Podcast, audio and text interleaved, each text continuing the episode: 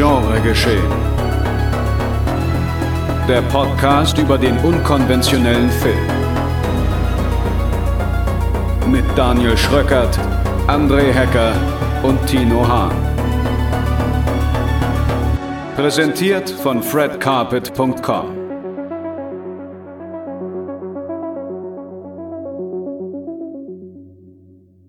Ho, ho, ho und herzlich willkommen, meine sehr verehrten Damen und Herren, zu einer neuen Ausgabe Genre geschehen. Themenausgabe, würde ich sagen, denn an diesem Tag habe ich hier Tino Wichtelhahn.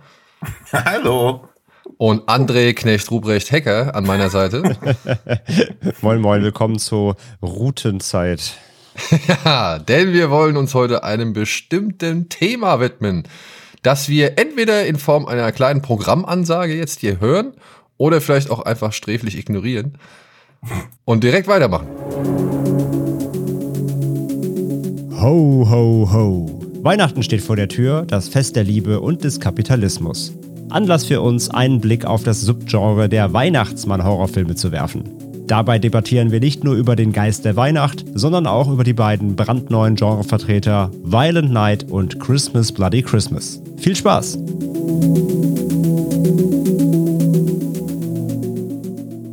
Ja, es soll heute um tödliche Weihnachtsmänner gehen. Ich bin mir nicht so ganz sicher, wer mit dem Thema aufkam. Ich glaube, Tino war es angesichts zweier Filme, die jetzt gerade frisch erschienen sind. Der eine heißt Violet Night und der andere heißt Christmas Bloody Christmas. Und dahingehend haben wir uns mal die Frage gestellt, ey, da gibt's doch eine Menge eigentlich aus dem, oder was heißt eine relativ große Menge aus diesem Bereich der tödlichen Weihnachtsmänner, der Santa Slays, der Killer äh, Chris Kringles und so weiter und so fort. Also wir haben schon eine Menge, eine Menge Weihnachtsmännerformen äh, gehabt, die ja freundlich, höflich, gütig und so weiter waren. Und dann gab es aber auch immer wieder Weihnachtsmänner, die halt alles andere waren, sondern halt wirklich Leute abgeschlachtet haben oder irgendwie Böses über die Menschheit gebracht haben oder halt einfach das Kostüm benutzt haben, um irgendwie ihre finsteren Taten noch zu dekorieren. Wisst ihr noch, was so der erste fiese Weihnachtsmann war, mit dem ihr euch beschäftigen, beschäftigt habt oder beschäftigen musstet vielleicht? Mm, was war denn so der erste? Wo ich wusste es halt auch nicht. Also ich habe sehr verschwommene Erinnerungen. Nur ich weiß halt, also das will ich dich nämlich auch gleich nochmal eingehend befragen. Äh, ich weiß nämlich auch nicht, ob der Weihnachtsmann jemals bei uns zu Hause wirklich kam oder ob ich schon immer wusste, dass es halt eigentlich in Wirklichkeit Mama und Papa sind. Das kann ich mich gar nicht, also habe ich gar keine mhm. bewusste Erinnerung, weil das wollte ich nämlich auch so zum Eingang irgendwie fragen. Glauben deine Kinder an Weihnachtsmann, beziehungsweise wachsen die damit auf? Und wenn ja, wann erzählt man denen dann, dass es den nicht mehr gibt? Finden die das selber raus? Also das finde ich nämlich immer spannend, weil im Prinzip ist das ja auch wie so eine, wie so eine kollektive Lüge, die man da irgendwie lebt. Also man belügt ja bewusst seine Kinder, natürlich nicht mit irgendeiner bösen Intention, aber eigentlich weiß man von Anfang an, oh, das weiß ich nicht. Also wie ist das so als Elternteil, diese Weihnachtsmannssache? Naja, ähm, das ist ja dann doch immer wieder ein größeres Business, sage ich mhm. jetzt mal, mhm. von dem Kinder halt auch schon unabhängig von uns mitbekommen. Ne? Mhm. Also Du musst ja einfach nur durch die Straßen zu den entsprechenden Jahreszeiten gehen und du wirst ja zugebombt mit Nikolaus, Weihnachtsmann, Stiefeln und mhm. so weiter. Oder auch ja. Osterhasen und so weiter und so fort. Ne? Jetzt kannst du natürlich sagen, ja, das hat natürlich vielleicht ein bisschen was mit der Religion zu tun, woran du glaubst und, und was du da für Werte vermitteln willst und so. Und äh, weil, ne, wenn ich jetzt dem, den Kindern was vom Christkind erzähle und von der, von der Jesu-Geschichte, dann bin ich jetzt auch nicht so wirklich sicher, ob das alles so stimmt, wie es mal irgendwo da geschrieben wurde. Also habe ich da auch schon die, ja, die Verlegenheit vielleicht etwas zu erzählen, was nicht ganz der Wahrheit entspricht. Hm. Ja, bei uns war es zum Beispiel auch halt, äh, bei uns war es als Kind immer, also bei mir war es immer das Christkind, genau. Also Weihnachtsmann, genau. also klar, sechster Tag war 6. Dezember war halt Nikolaus und zu Weihnachten kommt das Christkind, sowas bei uns halt immer.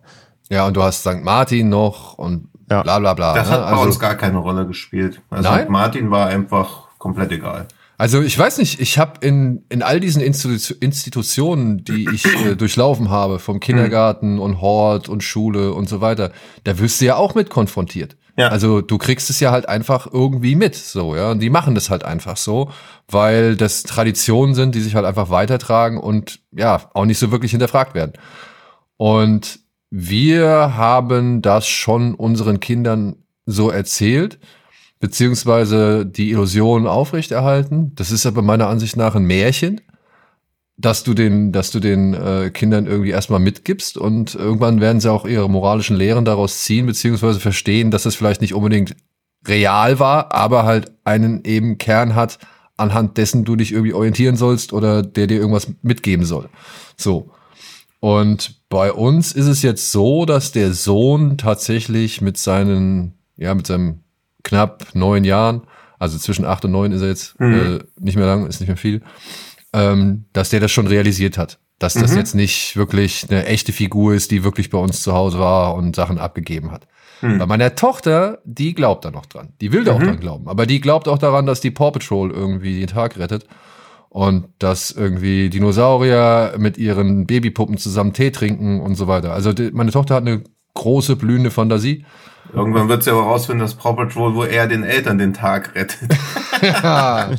ja, oder halt das Portemonnaie dünner macht. Aber gut. ja, okay, ja. Ähm, Oder dass, aber ja, oder dass also der man- Konzerne voller. Meine Tochter hat eine, eine große, blühende Fantasie und spielt sehr viel mit irgendwelchen Fantasiefiguren oder beziehungsweise er- erfindet sich sehr viele Spiele und für die ist es halt einfach auch ein weiteres Ding, also einfach ein weiteres äh, Fantasiethema, mit dem sie sich beschäftigen kann so und die findet es cool. Die Mhm. mag das, dem Weihnachtsmann irgendwelche Sachen zu malen, damit er weiß, was sie gerne sich wünscht und äh, freut sich dann halt, wenn es darum geht, irgendwie erstmal nicht im Haus zu sein, damit der Weihnachtsmann in Ruhe seine Mm, Geschenke okay. verteilen kann und äh, dann halt das alles zu entdecken so. Dann, Aber ihr und ist dann Bruder- doch enttäuscht, wenn es eine Pate-DVD ist. Ja, da sind dann die ersten Hinweise darauf, dass es vielleicht doch nicht wirklich der Weihnachtsmann war, sondern eher dann die Eltern. Aber ja, äh, der Bruder ist natürlich jetzt dann auch ein Einfluss und wenn der jetzt anfängt, ah, Weihnachtsmann gibt's nicht und keine Ahnung, das Hm, machen alles die stimmt, anderen so, ja. dann äh, weiß ich nicht, wie lange das noch hält. Ich glaube, bei Geschwistern ist das wahrscheinlich dann einfach viel schneller erledigt, das Thema. Hm.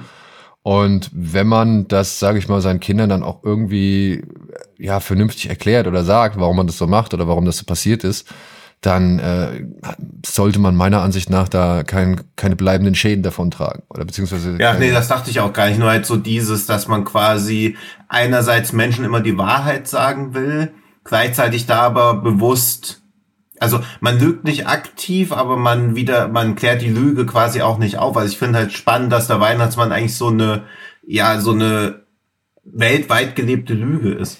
Ja, aber ne, ist es eine weltweit gelebte Lüge oder ist es eine weltweit gelebte Geschichte? Denn Ja. Wir, wir ja. lesen unseren Kindern ja Märchen vor, wir zeigen unseren Kindern Filme, wir, wir weiß nicht. Ja, aber die finden ja nicht in der Realität statt. Also man steckt ja auch viel Energie in diese Lüge rein. Also du verkleidest dich ja nicht als die Hexe im Knusperhäuschen und kommst mal im Wald in einen Baum rausgesprungen, hoffe ich zumindest, um deinen Kindern zu zeigen, okay, auch Märchen finden in der Realität statt. Oder sitzt man nachts als Schreckgespenst neben dem Bett und sagst so, ja, guck mal, Geister gibt's wirklich. also beim Weihnachtsmann wird schon viel Energie reingesteckt, diese Gesch meinetwegen Geschichte und nicht Lüge, das ist vielleicht ein bisschen zu krass, aber um diese Geschichte auch am Leben zu halten. Also Weihnachtsmann ist, glaube ich, die einzige Figur, die mir jetzt einfallen würde, die so ins- in die Realität rüber schwappt. Naja, also je nach Standpunkt würde ich sagen, kannst du das mit jeder Religion gleichsetzen. Ja.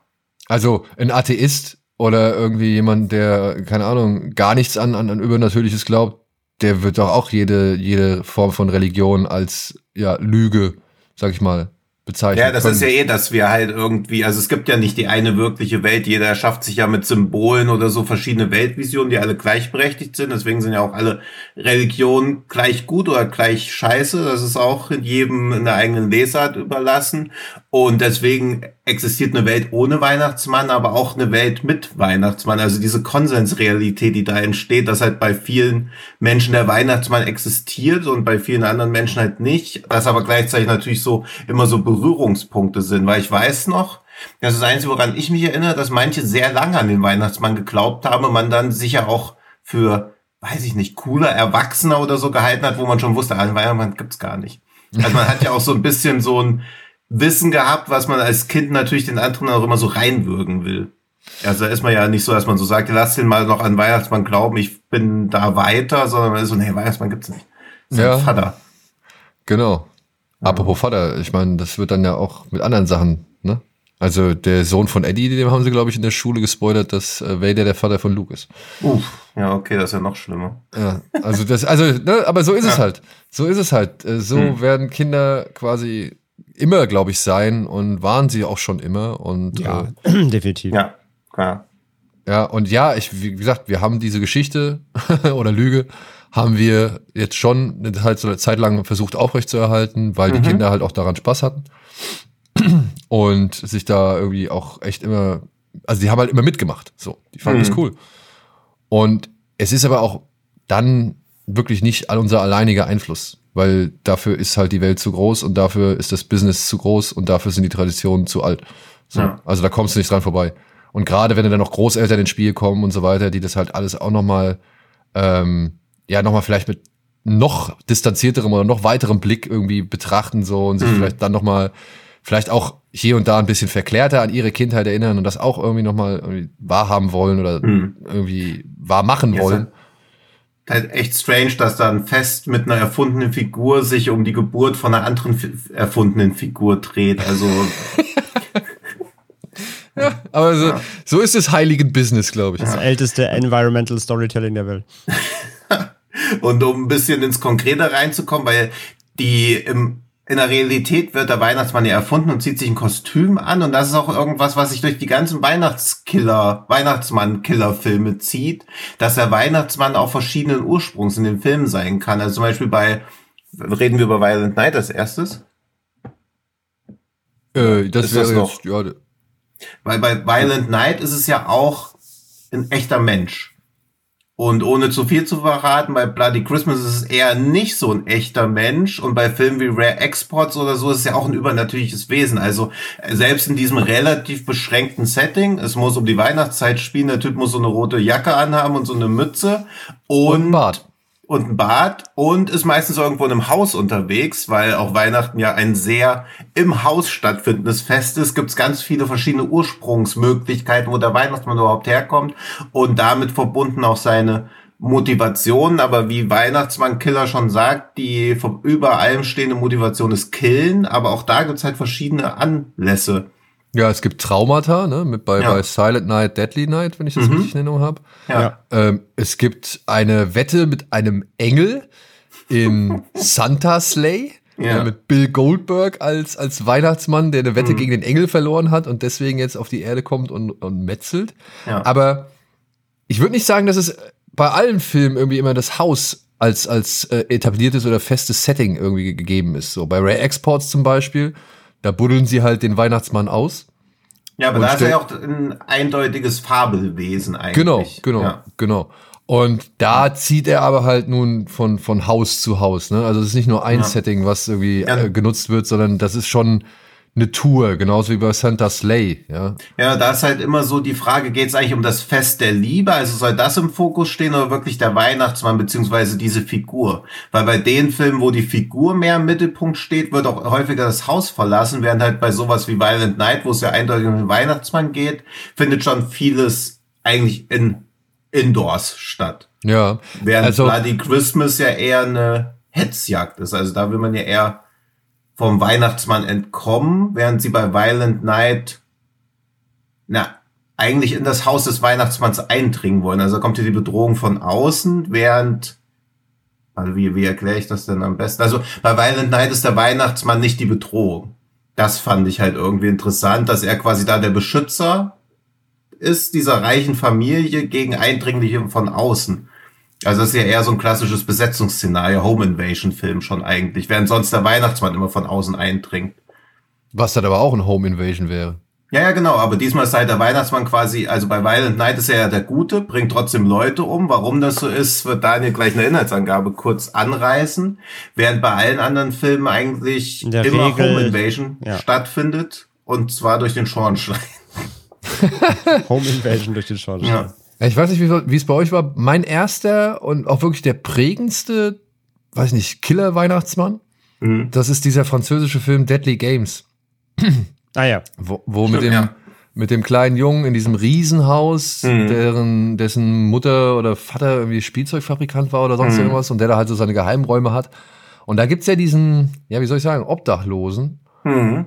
der die Gelegenheit nutzt, ein Weihnachtsmannkostüm anzuziehen, sich den Bart irgendwie so mit so Sprüh, weiß ich nicht, Farbe einzu, Mhm. einzufärben und dann in dieses Haus eindringt Ja. und da so eine Art stirb langsam Szenario mit einem zwölf oder elfjährigen stattfindet, der sich halt oder oder Mini Rambo stattfindet, der sich dann halt gegen den Weihnachtsmann zur Wehr setzt. Kevin allein zu Hause in viel viel düsterer und Ja, und halt da eben ja, Weihnachtskostüm halt auch wieder eher so als Camouflage fürs Eindringen benutzt. Also auch da ist ja nicht der tatsächliche Weihnachtsmann, sondern eher dieses Kostüm. Das finde ich immer ganz spannend, dass man in manchen dieser Filme halt auch diese Genese zum Weihnachtsmann sieht, während zum Beispiel in anderen Filmen der Weihnachtsmann schon fix und fertig am Anfang einfach ja, da ist. ja. Es gibt keine im Film stattfindende Origin Story oder so. Also bei Violent Night ist halt der Weihnachtsmann da. Punkt. Ja, bei Fatman mit Mel Gibson zum Beispiel Ja. auch. Ja, das ist ja quasi so fast schon der erste Origin-Story-Weihnachtsmann-Film. Also weil man viel so über seine Lebensweise, also, also sonst weiß man ja über den Weihnachtsmann gar nicht, er hat nur eine Funktion, während er da auf einmal ein Leben hat, was auch extrem irritierend beim Gucken war die ganze Zeit, fand ich. Bei Fatman? Ja, also es hat mich echt richtig irritiert, weil ich auch die ganze Zeit nicht so wusste, dass jetzt wirklich der Weihnachtsmann sei, dass das irgendwie, also wo- worauf will der ganze Film hinaus? Weil er ja auch zu wenig Drama war, zu wenig Comedy. Also er war zu wenig von allem, aber von allem irgendwie zu viel. Also ich war ganz frustriert durch diesen Film. Ah, ich mochte die Beziehung zu seiner Frau. Das, äh, das hat mich sehr erfreut. Ja. Und ich mochte auch äh, Walton Goggins. Ja, der, Aber- der immer super, ja. Ja, aber irgendwas in dem Film hat ein bisschen. André gefehlt. zustimmen, das habt ihr zu Hause gerade nicht gehört. Was war denn Ich dein wollte erster euch Ich Weihnachtsmann-Killer? habe gerade mal überlegt, also ich kann es echt nicht mehr genau be beziffern. Ich glaube aber das erste Mal, dass ich irgendwie den bösen Santa irgendwie wahrgenommen habe, muss im Fernsehen gewesen sein, dieser Game Over von 89. Der so ein bisschen Kevin allein zu Hause, aber ein härter ist. Ist, glaube ich, ein französischer Film.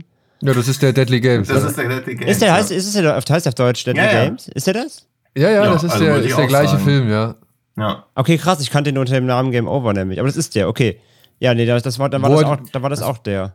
Wo er in diesem kleinen, in diesem Geheimraum dieses Flugzeug hat, wo er drin hockt die ganze Ja, Zeit. mit seiner Kommandozentrale, die ganzen Genau. Computern und sowas. Ja, okay, dann ist er das. Ich dachte, das ist ja, ein ja, das anderer. müsste auch Okay, meiner ich dachte, das wären zwei sein. verschiedene. Nee, dann müsste es der gewesen sein, weil ich zum ersten Mal, glaube ich, im Film einen, einen Santa irgendwie wahrgenommen habe, der halt, ja, nicht der, der geschenkebringende liebe Onkel war, sondern, ähm, ja, Ja, Böses und das- im Schilde führt. Das ist halt auch so das Spannende, weil eigentlich eignet sich der Weihnachtsmann ja gar nicht als Horrorfilmfigur, weil er ja gar keinen Aspekt der Bestrafung mitbringt. Also der Nikolaus straft auch und verprügelt freche Ja, dafür Kinder. hat er aber ja eigentlich einen Helper immer halt, ne? Dafür hat er ja dann eigentlich Knecht Ruprecht oder so. Ja, ja, aber der ist irgendwie, also zumindest in meiner Wahrnehmung war der Nikolaus, vor dem musste man Angst haben. Aber beim Weihnachtsmann war halt so das Problem, er bringt halt keinen, nur den braven Kindern was, aber er hat ja quasi die, als schlimmste Charaktereigenschaft, dass er kein Geschenk hinterlässt. Und das machen Genrefilme, macht, tauschen das ja aus. Also dieser Mangel an düsteren Untertönen, die beim Weihnachtsmann fehlen, die zum Beispiel beim Nikolaus oder auch Krampus vorhanden sind, die werden ja durch die Genrefilme dann reingebracht. Ja, also in Form eines Jungen, der irgendwie ja, ein Trauma hat oder eben Hm. eines Obdachlosen, der irgendwie sich bereichern möchte. Ja. Der, oder eines psychopathischen Killers, der irgendwie, naja, ich meine, Und da wird du hast, auch so aber, bisschen, also ich würde schon sagen, dass das Kostüm schon immer noch eine gewisse Funktion hat, weil es ist ja, also du siehst ja den Weihnachtsmann, er ist da meistens ja eher ein bisschen rundlicher oder dicker dargestellt, du hat diesen roten, auffälligen rot-weißen Mantel, seinen dicken Flauschebart, die Mütze auf. Ich meine, wen sollst du, wie sollst du denn so eine Figur bedrohlich irgendwie empfinden? Ja, der kommt ja von vornherein freundlich. Also diese Tarnung. Ja, das ist ja die spannende Aufgabe. Also so jemand wie, ja, wie Freddy oder so. Deswegen ist der Weihnachtsmann als Killer, obwohl so viele von diesen Silent Night Filmen hat, auch keine ikonische Horrorfilmfigur geworden. Also selbst der Leprechaun oder wie er ausgesprochen wird, selbst der hat es ja geschafft auf sieben oder acht Filme, wenn der Weihnachtsmann nur so eine sehr lose aneinanderhängende Reihe bekommen hat. Ja, der Weihnachtsmann ist mehr das Kostüm einfach, dass man sich Genau, der ist ja auch kein. Charakter, sondern Ja, das ist ja, irgendwie, also irgendwie ist es so eine, so eine mythische Ja, so eine Figur. Camouflage eigentlich. Genau, ja, genau, Ja. genau. Er ist, er, ist, er ist eine Verkleidung per se, genau. Ja. Und ich glaube halt schon, wenn du James Wan sagst, hey, mach mal Weihnachtshorrorfilme und gib dir noch Jeff Bridges als Killer-Weihnachtsmann, würde da auch vier, fünf geile Filme draus zimmern. Aber es ist irgendwie nie passiert. Also es sind immer so für sich alleinstehende Filme und ich glaube, das kann man auch bisschen pauschal sagen, es ist halt kein Hammerfilm dabei. Da sind wir nicht dabei, die ganz okay sind, aber dass man jetzt so sagt, okay, es gibt einen richtig geilen Weihnachtsmann-Killer-Film, gibt's jetzt irgendwie auch nicht. Deswegen ist bei dieser Tradition des Weihnachtsfilme gucken ja eher sowas wie Kremlins weiter vorne als sowas wie Ja, äh, Rare. Export oder so. Ja, und das liegt meiner Meinung nach daran, dass die meisten Menschen halt einfach mit Weihnachten und Nikolaus und Santa Claus und so äh, einfach zu viel Positives verbinden. Ich glaube, die meisten Ja. Menschen haben auch einfach keinen Bock auf einen bösen Santa, gerade weil sie damit halt ja eigentlich Herzlichkeit und irgendwie Ja, das, das, das ganze deswegen glaube ich halt auch, verbinden. dass, dass Violent Night so geworden ist, wie er geworden ist, weil auch da ist der Weihnachtsmann ja eigentlich verkürzt gesagt der Beschützer des Kapitalismus. Also was er ja eigentlich auch in echt, also quasi dieses Weihnachtsfest kann man ja auch aus mehrerlei Hinsicht sehen, aber natürlich geht es darum, möglichst viel Geld auszugeben. Irgendwie liest, der durchschnittliche Deutsche gibt 550 Euro für Geschenke aus und dann sieht man so einen Film wie Violent Night, wo eine Gangsterbande in das Haus von Millionären einbrechen will und er verteidigt diese Millionäre gegen die Eindringlinge und ich denke mir bei Violent Night, okay, wer ist ja eigentlich jetzt der Böse, wer ist hier der Gute oder seid ihr einfach alles Arschlöcher? Also das gibt so eine ganz merkwürdige Mist, ganz merkwürdige Misstöne bei Tino, Tino, möchtest du uns was über deine, deine traurigen Weihnachten als Kind erzählen? Ich glaube, an Wer dieser ist- Stelle, wer ist an hier dieser eigentlich, Stelle, Wer ist hier eigentlich das Arschloch? Das war mein Weihnachtsmotto. Ja, und an der Stelle kann, weil wir gerade über Arschlöcher sprechen, Daniel mal die Inhaltsangabe sagen. Na, die hast du jetzt ja eigentlich schon äh, komplett einmal runter. Die hast du schon ja komplett genannt, ja. runter ge Ach, ist das so ein aber Film, wo man den Inhalt in einem Satz nennen kann? Na gut, wenn du es so willst. Ja, das ist Ja, mal gucken. mitgehen. Also, Ja. ich würde sagen, es sind zwei, oder? Nee, es ist tatsächlich Ja. nur einer mit einem Doppelpunkt. Naja, als ein Team von Söldnern am Heiligabend in ein wohlhabendes Familienanwesen einbricht und alle Anwesenden als Geisel nimmt, ist das Team nicht auf einen überraschenden Retter vorbereitet. Der Weihnachtsmann höchstpersönlich hat es sich zur Aufgabe gemacht, die stille Nacht blutig werden zu lassen. Punkt. Ja. Ist inszeniert worden von Tommy Wirkola, dem Regisseur unter anderem von Dead Snow 1 und 2 oder auch Hänsel, Gretel, Hexenjäger und hat einen illustren Cast anzubieten mit David Harbour als Weihnachtsmann, John Leguizamo als äh, Bösewicht, Alex Hassel als äh, ja was soll man sagen Lappensohn der Patriarch nee Matriarchin Entschuldigung äh, Beverly D'Angelo die man als Mutter Griswold aus Schöne Bescherung kennt oder als eben überhaupt Familienmutter Griswold aus den Griswold Filmen und ja äh, ich bin da nicht so ganz der harschen Töne wie Tino. Bist aber du nicht der Cringe? nee, ich bin nicht der Grinch. Ich lasse mich von dieser Violent Night, lasse ich mich gerne berieseln beziehungsweise in besinnliche Stimmung bringen. Ja, das ist dein Problem. Ja, Ja, da gehe ich auch komplett mit. also, Also, ich- aber ich, man- ich bin ich bin jetzt aber durchaus bereit. Ähm, ich fand die Kapitalismuskritik in Fatman zum Beispiel deutlich präsenter. Mhm. Da wurde das ganze System und so weiter deutlich mehr hinterfragt oder hat halt auch irgendwie so ein paar schöne Facetten hervorgebracht, die man anhand übernatürlicher Elemente oder übernatürlicher Figuren sogar irgendwie mit reinbringen konnte, was ich sehr überraschend und, und äh, witzig fand.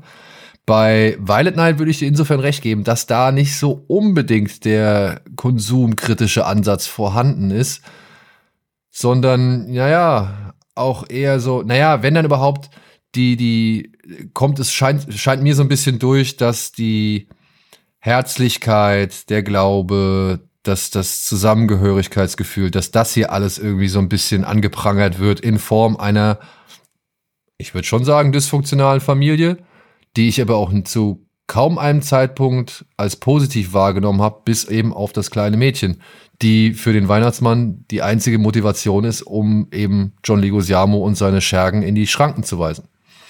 Ja, aber es sind im Film doch eigentlich alles Wichser. Also Ja, die ja. Söldner sind Arschlöcher, die Familie sind Arschlöcher und Ja. der Weihnachtsmann denkt sich, cool, ich verteidige die einen Arschlöcher gegen die anderen Arschlöcher, weil die einen Arschlöcher wollen dieser millionenschweren Familie ihr Geld wegnehmen. Das kann ich nicht zulassen. Ich bin der Weihnachtsmann. Ja, also es ist so eine erbärmliche Grundmotivation in dem Film. Hm, Das- na, ja. Die Grundmotivation Okay, gut, ist ja vor allem, dass er, er als Weihnachtsmann äh, und am Anfang, ich meine, äh, ich hatte ja auch mit Antje drüber gesprochen zum Beispiel, die war im Kino und wusste ja nicht mal, dass es der echte Weihnachtsmann ist, weil die den Trailer nicht gesehen hatte. Das war für sie quasi schon eine Überraschung. Ähm, also sie hat den echten Dann Weihnachts... soll sie mal warten, bis sie in die dritte Klasse geht und erfährt, dass es den echten Weihnachtsmann gar nicht Nee, gibt. aber sie hat natürlich recht. Der Film steckt ja mit einem so einer Kneipenszene, wo halt solche typischen Kaufhaus-Santas zusammensitzen und saufen. Und wenn du den Trailer echt nicht kennst, da- David Harbour könnte eben auch so ein Fake, so ein Schauspielweihnachtsmann eigentlich sein. Es passt halt komplett ja ins Setting irgendwie.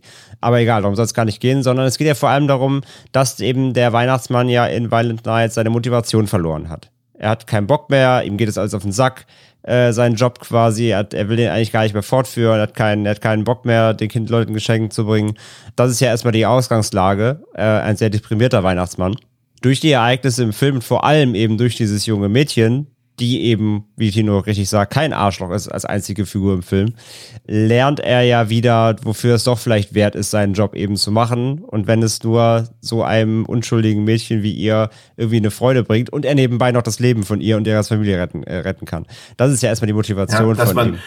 dass man die Grundmotivation, dass man kleinen Kindern eine Freude als Weihnachtsmann bereiten kann, verlieren kann, dann aber auch wiederfindet. Also Ja, Also- und in dem Background, dass er eigentlich ein, Kriegs-, ein kriegstreibender äh, Hühne war, der, eigentlich, der eigentlich gar nicht dafür vorgesehen war, ähm, äh, finde ich das legitim.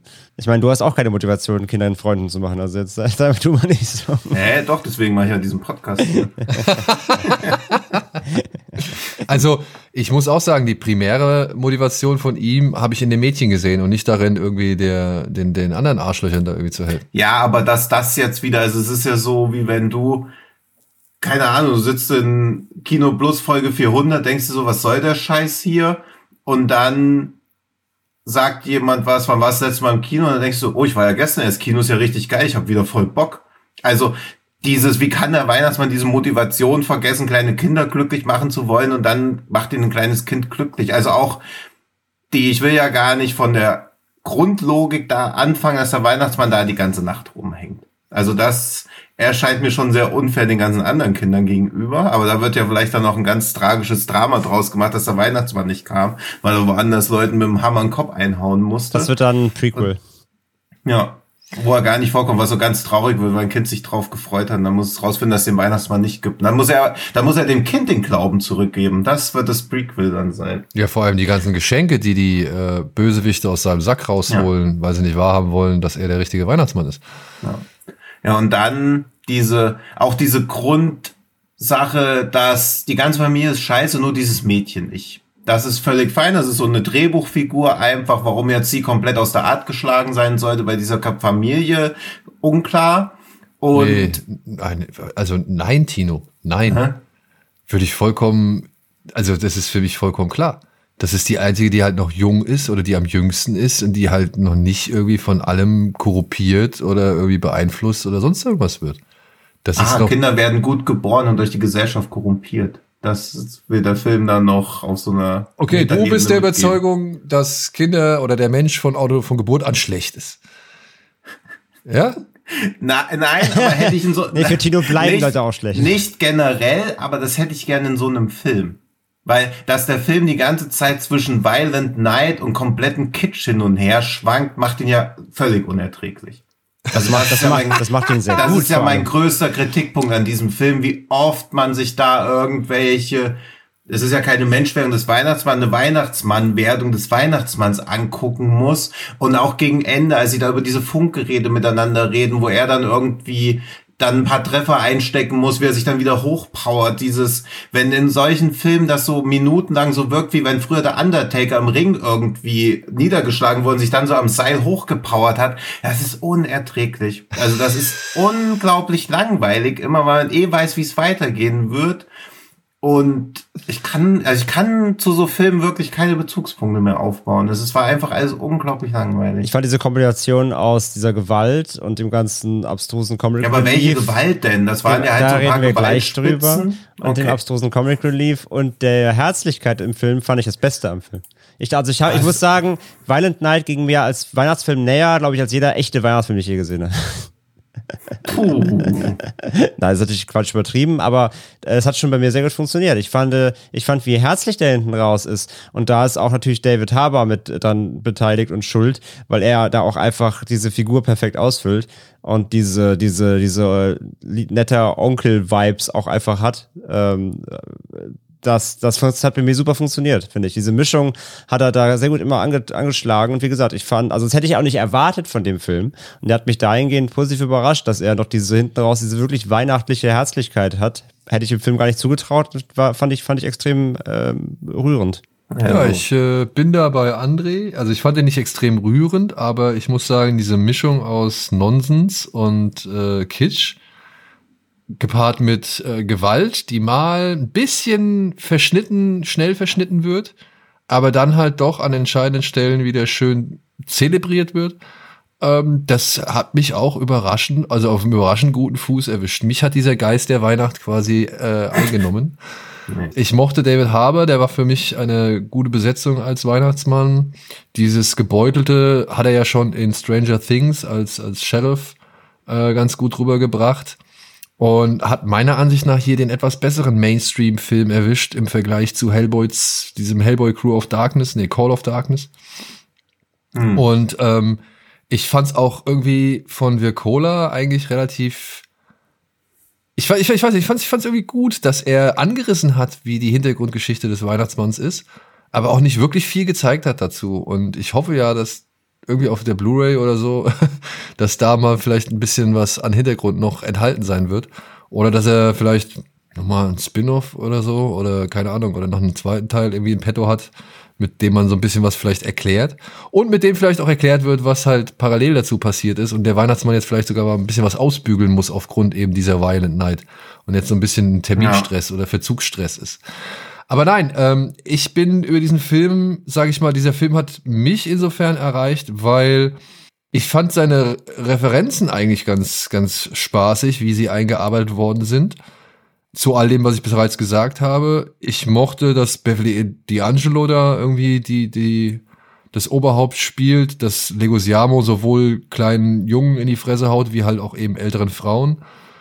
Und ja, dass dann halt auch viele Klassiker oder beziehungsweise viele Filme zitiert werden, an denen ich mich immer wieder regelmäßig erfreue. Und das auf mal direkte, aber auf mal auch äh, indirekte Art und Weise oder halt auf smartere Art und Weise. Und als dass da so viel drinsteckt. Also ich meine, klar, Kevin allein zu Hause, eine ganze Episode dieses Films dreht sich, äh, beziehungsweise zitiert Kevin allein zu Hause, aber macht's dann meiner Ansicht nach mit einem ganz paar netten Einfällen. Es gibt Verweise auf Stirb langsam 1, aber wenn überhaupt, äh, ist dieser Film eine deutlichere Hommage an Stirb langsam 2 und auch wie da die Zitate irgendwie eingestreut werden, das hat mir alles gut gefallen.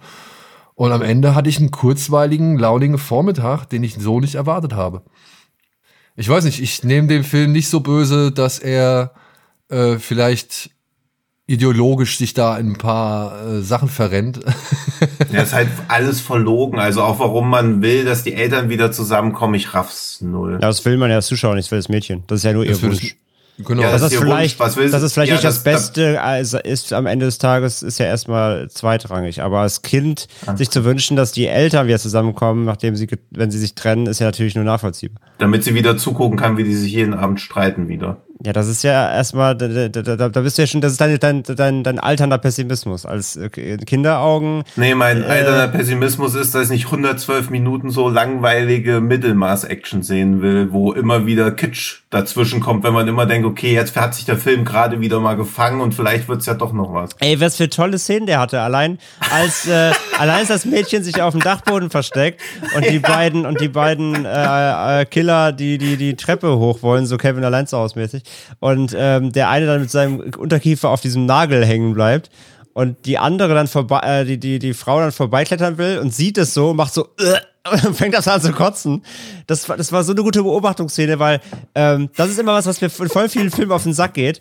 Wenn da irgendwie Gekröse ist, ja, da, da wird einem der halbe Kopf weggerissen und andere mhm. sehen das und reagieren da überhaupt nicht drauf. Wenn neben mir jemand einen Unterkiefer im Nagel durchgebohrt bekommt, dann kotzt sich sofort daneben auf den Boden. Und das hat der Film so geil immer eingebracht. So kleine Momente, ich fand, die, die hatte so Details, wo ich mir mal gedacht habe, ja, danke. Danke, dass auf sowas auch mal geachtet wird. Das ist, das klingt jetzt so, das klingt jetzt so Nonsens, aber es ist so. Es ist so. Bei der Szene, das Kino hat schallend gelacht weil das ist wirklich, das war so ein Detail, dass das, das, das, das übergehen eigentlich sonst immer alle. Das waren so kleine Momente, die ich da echt, echt nice fand, die lustig waren, die trotzdem eine Härte hatten. Diese Mischung dazwischen hat, hat finde ich, auch gut funktioniert. Und dann hat er aber auch, auch, auch so auf Konventionen und natürlich auch Realismus geschissen, weil warum brauchst du Realismus in so einer Story, da ist der echte Weihnachtsmann.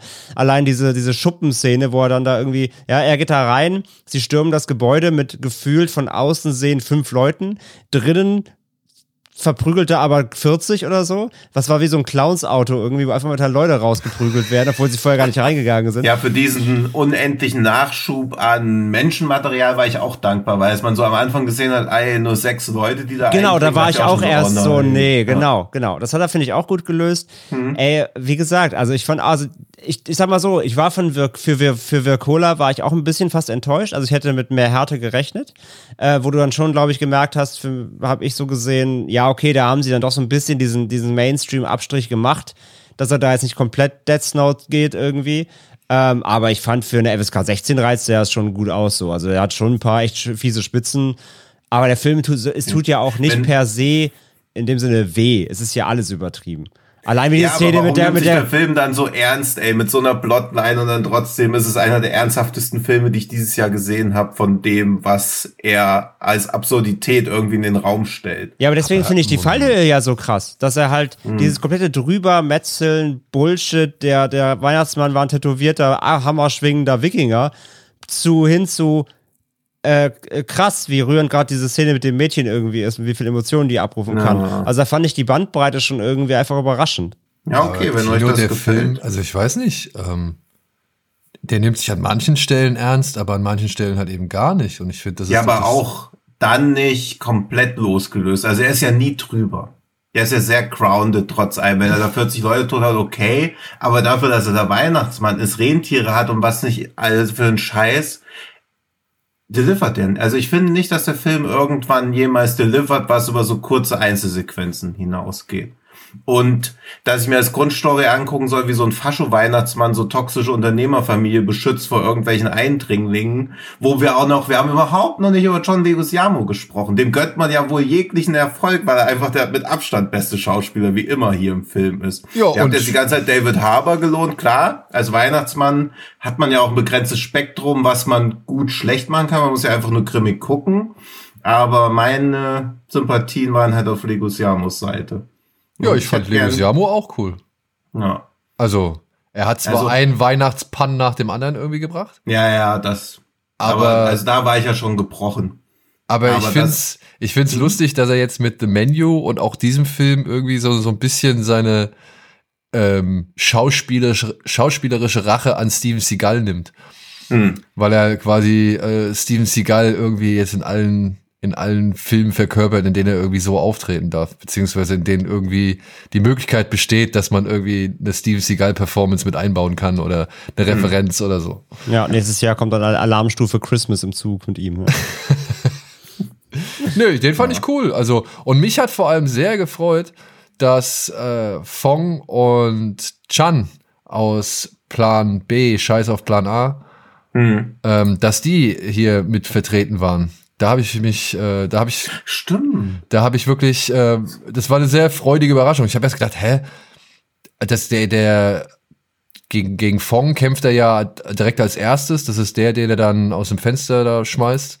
Mhm. Und da dachte ich so, der auf dem Eiszapfen landet, ne? Genau. Ja. Da dachte ich so, hä, Moment, den kennst du doch irgendwo her?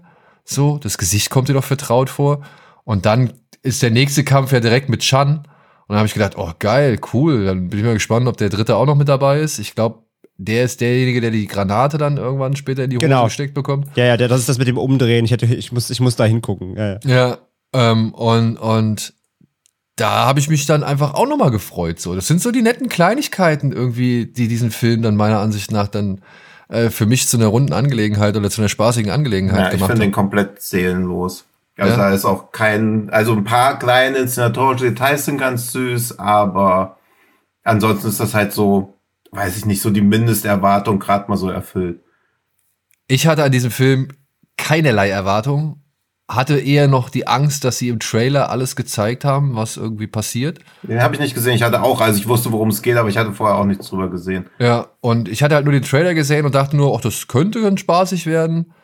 Wie gesagt, äh, mehr als etwas wilderen US ähm, ja, Comedy-Horror habe ich da jetzt auch, wenn überhaupt, nicht erwartet und war positiv überrascht, dass das dann doch ein bisschen mehr war, als ich gedacht habe, bisschen blutiger war, als ich gedacht habe und eben halt doch noch nicht alles gezeigt hatte, was ich durch den Trailer gesehen hatte. Und ich fand auch, weiß nicht, es gab eine schöne Hommage auch an Dead Snow, meiner Ansicht nach, wenn sie da in diesem Schuppen sind und Ja. dann ist dieser Skido da und dann denkt man sich, ah, wird damit jetzt wieder hier so ein Gesicht irgendwie äh, pulverisiert beziehungsweise perforiert. Und nein, er macht halt eben nicht. Und das äh, fand ich, das, das waren so ein paar sch einfach schöne, nette kleine Dinge, die wir diesen Film gut verkauft haben. Okay, ich werde euch ab sofort immer drauf festnageln, dass ihr einen 112 Minuten Film ohne jegliche Highlights als unterhaltsam empfindet, weil da habe ich auch noch ein paar in der Schublade für euch. Also, Highlights, da gab's schon für mich ein paar. Ich fand Ja. das mit der Häckslermaschine gut. Ich fand das mit dem Kinn cool. Ich fand das mit den Bowlingkugeln cool. Ich fand das äh, mit dem Schornstein cool. Ich fand das mit dem Eiszapfen cool. Ich habe mich, äh, wie gesagt, über diverse Darsteller gefreut. Also, nein, ich äh, sehe da Ja, okay, gut. etwas. Wie gesagt, ich bin dankbar mit dem, was ich da bekommen habe. So, das ist ja halt einfach auch dann ne Zeit der Dankbarkeit für das, was man hat. ja? Wir wissen alle, es geht besser. Wir wissen alle, es geht blutiger. Wir wissen alle, man könnte vielleicht hier und da noch ein bisschen mehr Sorgfalt reinlegen. Aber man muss mal manchmal vielleicht auch einfach dankbar sein mit dem, was man hat. Ja. Und das Viel war ich Spaß mit deinen Socken. Und vor allem das Ja, alles das auf so einem Produktionsniveau irgendwo. Also das muss man auch einfach sagen. So, ich finde, der sieht, der hat, der sieht vernünftig aus, so, das ist alles gut ausgestattet. Ähm, und das für so einen Film halt, ähm, war ich auch echt völlig zufrieden. Wie gesagt, für mich hätte er letztendlich, und wir reden natürlich hier immer noch so, für, für mich ist das so ein 3 von 5 Film so. Den kann man halt super gut weggucken, der tut halt in Anführungszeichen nicht weh. Der hätte halt, ich hätte halt echt noch mehr äh, Violence erwartet, gerade eben von mit Virkolas Background. Wie gesagt, da finde ich, merkt man, macht er die Abstriche. Aber sonst echt, wie gesagt, ich auch. Ich bin da, ich bin, ich habe den geguckt mit der Erwartung, dass das irgendwie wirklich Mist-Trash wird so. Und dafür hat das alles zu viel Qualität für mich letztendlich gehabt. Okay. Ich habe halt die Lego Polizeistation erwartet und bloß Socken bekommen. So ist es halt. Aber jetzt nur mal kurz im Punkto Killer Weihnachtsmann. Ja, bitte. Also wir haben ja hier den richtigen Weihnachtsmann. Vergleichbare Filme wären damit ja Rare Exports. Ja, aber da ist der Weihnachtsmann ja kein guter Typ. Also wir haben zwar den Weihnachtsmann, aber auch hier ist der Weihnachtsmann tendenziell jemand, der bloß den Glauben an die Sache an sich verloren hat. Aber bei Rare Export ist er ja von Anfang an böse, oder? Wenn ich es noch richtig in Erinnerung Ja, habe. ja, Also der ist wird- böse, ja. Ja, und auch das finde ich irgendwie schöner, dass Ray Export von Anfang an sagt, ja, okay, der Weihnachtsmann ist halt einfach eine böse Kreatur, weil das ja diese ganze Weihnachtsmann-Mythologie auf den Kopf stellt. Das macht Also wir, halt wir, bei haben immer, Rare wir haben immer an was Falsches geglaubt, so meinst du. Ja, ja, genau. Das ist ja halt einfach sowas, also im Prinzip ist ja so ähnlich wie der Predator oder halt irgendein Oder böses Krampus. Vieh. Krampus, ja. Ja, aber Weil der Krampus ja auch schon als böse generell eingeführt wird. Also er ist ja so ein bisschen. Ja, ja, mehr- Krampus ist ja der, der, so der Bestrafer, ja. Ja. Das ist wie Knecht Ruprecht in, in deutschen Raum. Genau. ja, aber hier haben wir eine vermeintlich eine vermeintlich gute Figur, die vom Weg abgekommen ist, beziehungsweise die dann vielleicht doch nicht so freundlich und und brav und und gutmütig ist, wie sie ähm, immer gerne verkauft wird. Das hatten wir mit Fatman, das hatten wir ja jetzt mit dem halt auch so. Also und ich ich ich mag eigentlich die Idee, dass der Weihnachtsmann so gesehen, und das ist eine Idee, die hat er halt dann aus diversen richtigen Weihnachtsfilmen übernommen, dass der Weihnachtsmann irgendwie jemand ist, der in diese Rolle gedrängt worden ist und jetzt halt diesen Job macht. So, ungeachtet seiner moralischen Qualitäten oder halt seines, seiner, seiner, seiner Hintergrundgeschichte so. Das ist eh spannend. Wer hat den Weihnachtsmann überhaupt beauftragt? Also ist das also jetzt so sowohl Ja, wer ist der Chef als, vom Weihnachtsmann? als Fun-Frage, aber auch als ernsthafte Frage, weil ich es wirklich nicht weiß. Also der liebe Gott kann ja den Weihnachtsmann nicht beauftragt haben, also hat er sich selbst dazu Die ernannt. kann also er nicht, der ist- kann alles. Das stimmt.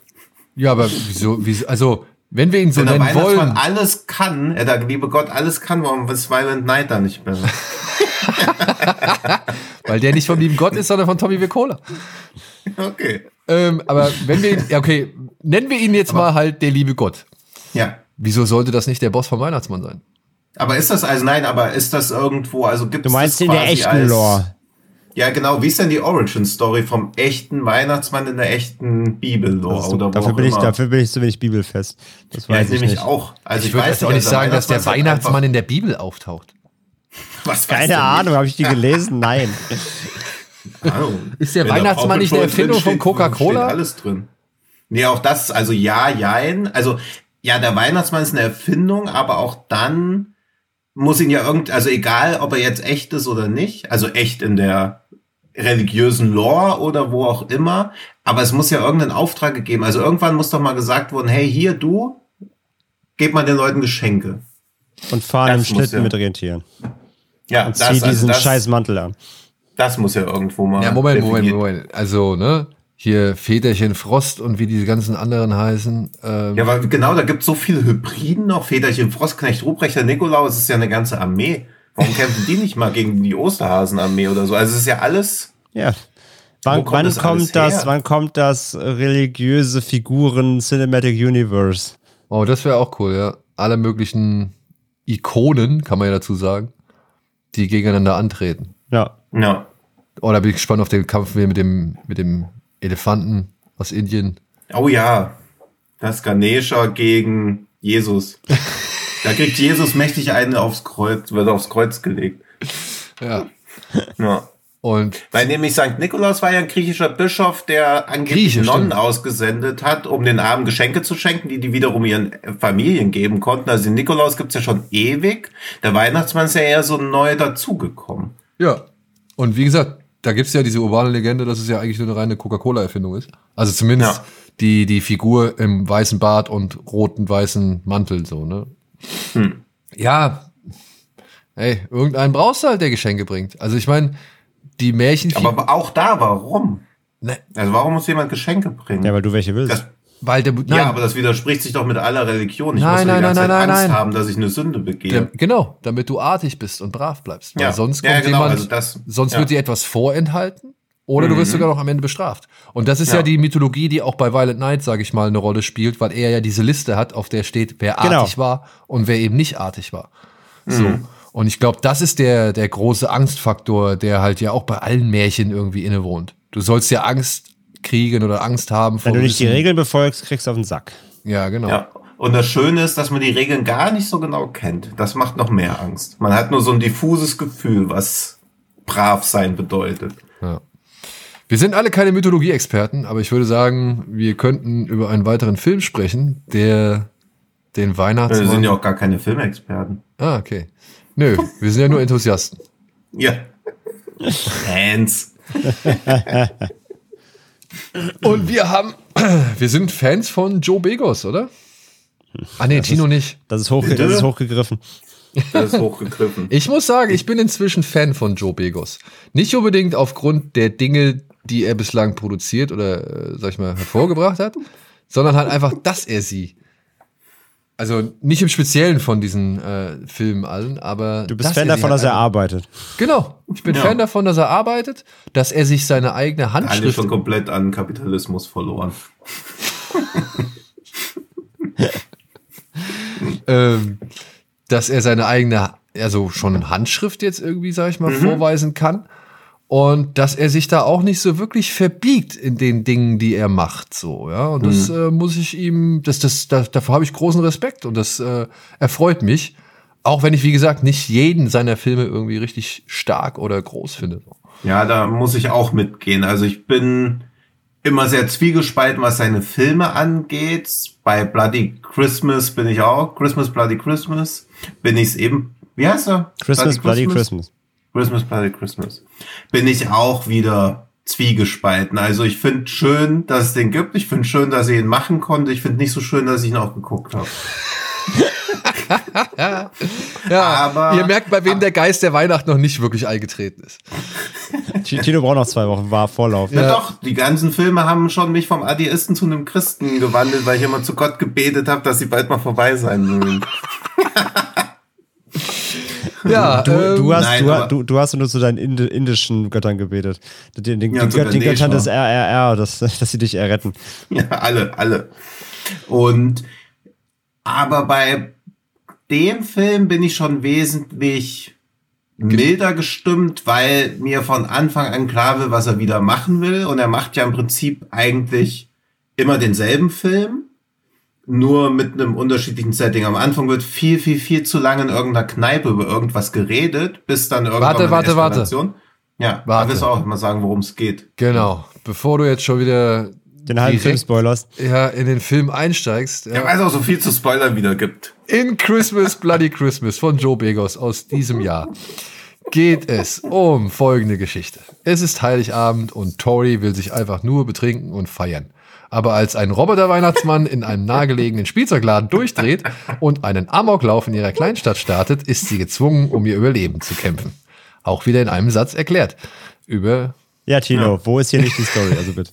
Ja, eben. ja, Auch diese infame Behauptung, dass sie gezwungen ist, sie kann es doch auch einfach Was sein denn? lassen. Auch wieder Kapitalismus, dass man überleben muss, um naja, wenn dir der Typ mit können. dem Hackebeil ans Leder will, Ja, ich wollte einen Gag machen. Gut, dass du da noch mal.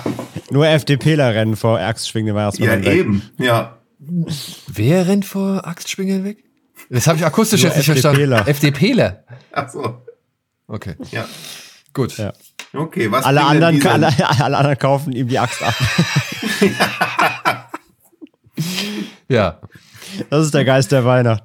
Ja. Was bringt denn dieser neoliberale Weihnachtsfilm für uns alles Feines? Er bringt auf jeden Fall, ich könnte mal sagen, dass Begos hier schon, auch vielleicht unbeabsichtigt, äh, auch, sag ich mal, eine Metapher kreiert hat auf die, auf den kaltherzigen Konsum in Form eben dieses Weihnachtsmanns. Ich meine, wir haben hier den Weihnachtsmann, der nicht mal mehr ein Mensch ist. Also wir haben ja noch nicht mal mehr irgendwie eine, eine menschlich motivierte Figur, die, weiß ich nicht, nur weil sie irgendwie was zu essen braucht oder weil sie irgendwie ein Traumata verarbeiten möchte oder keine Ahnung, sauer ist auf alle, die Weihnachten irgendwie geil finden oder sonst irgendwas. Wie Tino.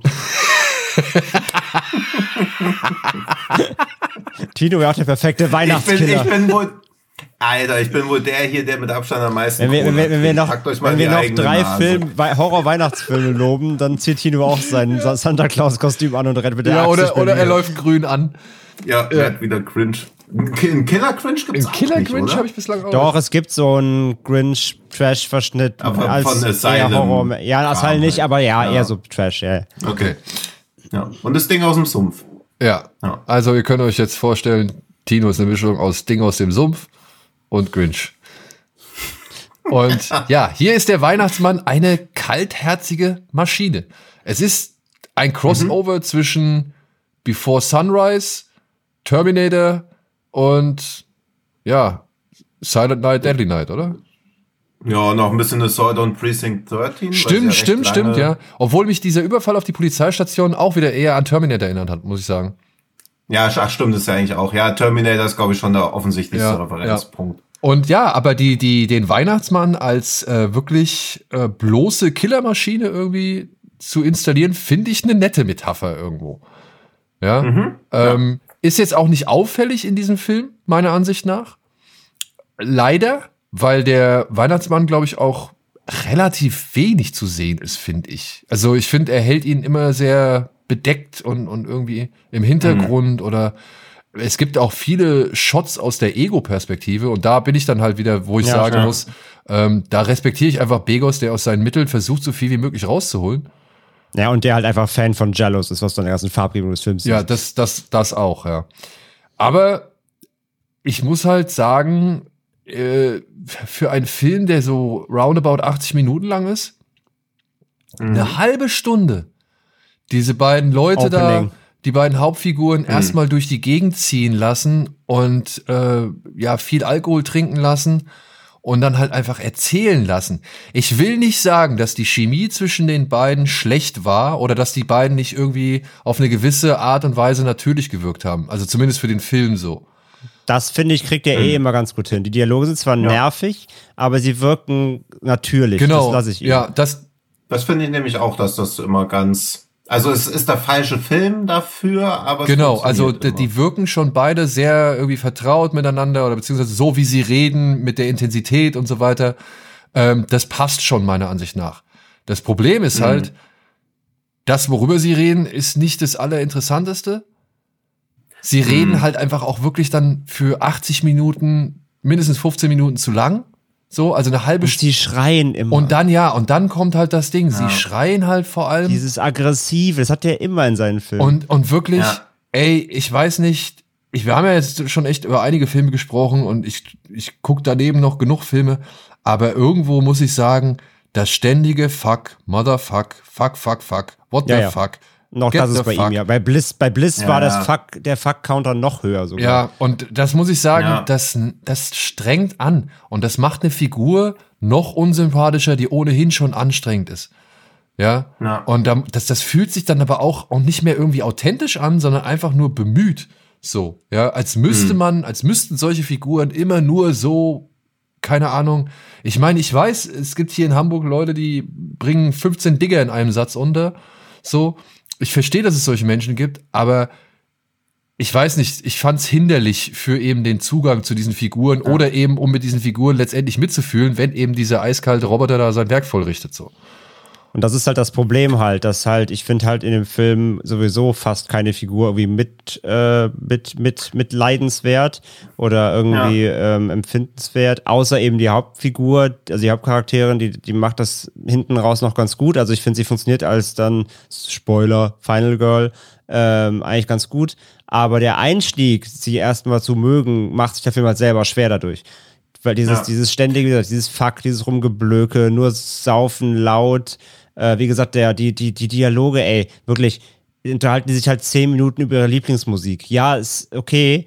Und ich wette halt, Begos haut da auch einfach dann seine Lieblingssachen rein, so auf das er Bock hat und was er auch mag. Und das siehst du auch an den ganzen, was da alles bei ihr, die sind ja immer bei ihrem Zimmer, wo auch dann diese Softsex-Szene da stattfindet äh, was da alles rumliegt, hängt an CDs, irgendwelche VHS-Sachen, das sind alles 100% halt einfach Referenzen und Lieblingskram von ihm.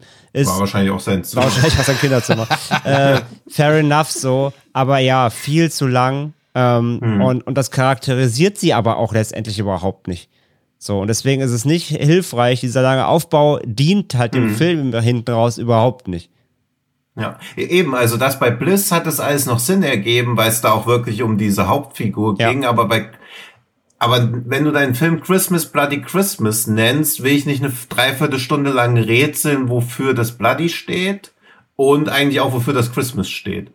Und das war ja auch das, was ich bei VFW so unerträglich fand, dass die Dialoge an sich schon hinhauen, aber muss ich mir eine halbe Stunde angucken, wie so Vietnam-Veteranen sich in der Kneipe noch so voll labern die ganze Zeit, wenn es doch eh darum geht, dass irgendeine Action dann irgendwie kommen soll. Also ich finde es immer ganz schwierig, wenn auch Leute wie Joe Begos, die quasi schon so eine Narrenfreiheit haben, die sich ja auch selbst einfach nehmen, trotzdem in so Konventionen feststecken, dass sie erstmal 30 Minuten etablieren müssen. Ja, also, aber ich weiß nicht, bei, bei äh, Veterans of Fallen War, da muss ich sagen, da hat er eine bessere Struktur gehabt. Also da, der, der, der hat sich nicht so lange Zeit gelassen oder irgendwie war der ein bisschen schwungvoller erzählt oder so. Also ich habe mich gestern, Ja, da war ein bisschen das Problem, dass man die Leute halt alle nicht mochte. Also Christmas Bloody Christmas hat ja zumindest diesen Sympathiefaktor, dass man sie als Menschen nicht so unbedingt mag, aber man denkt halt, okay, das ist ein Pärchen, mit dem ich nicht befreundet sein will, die sind coole oder nette Menschen.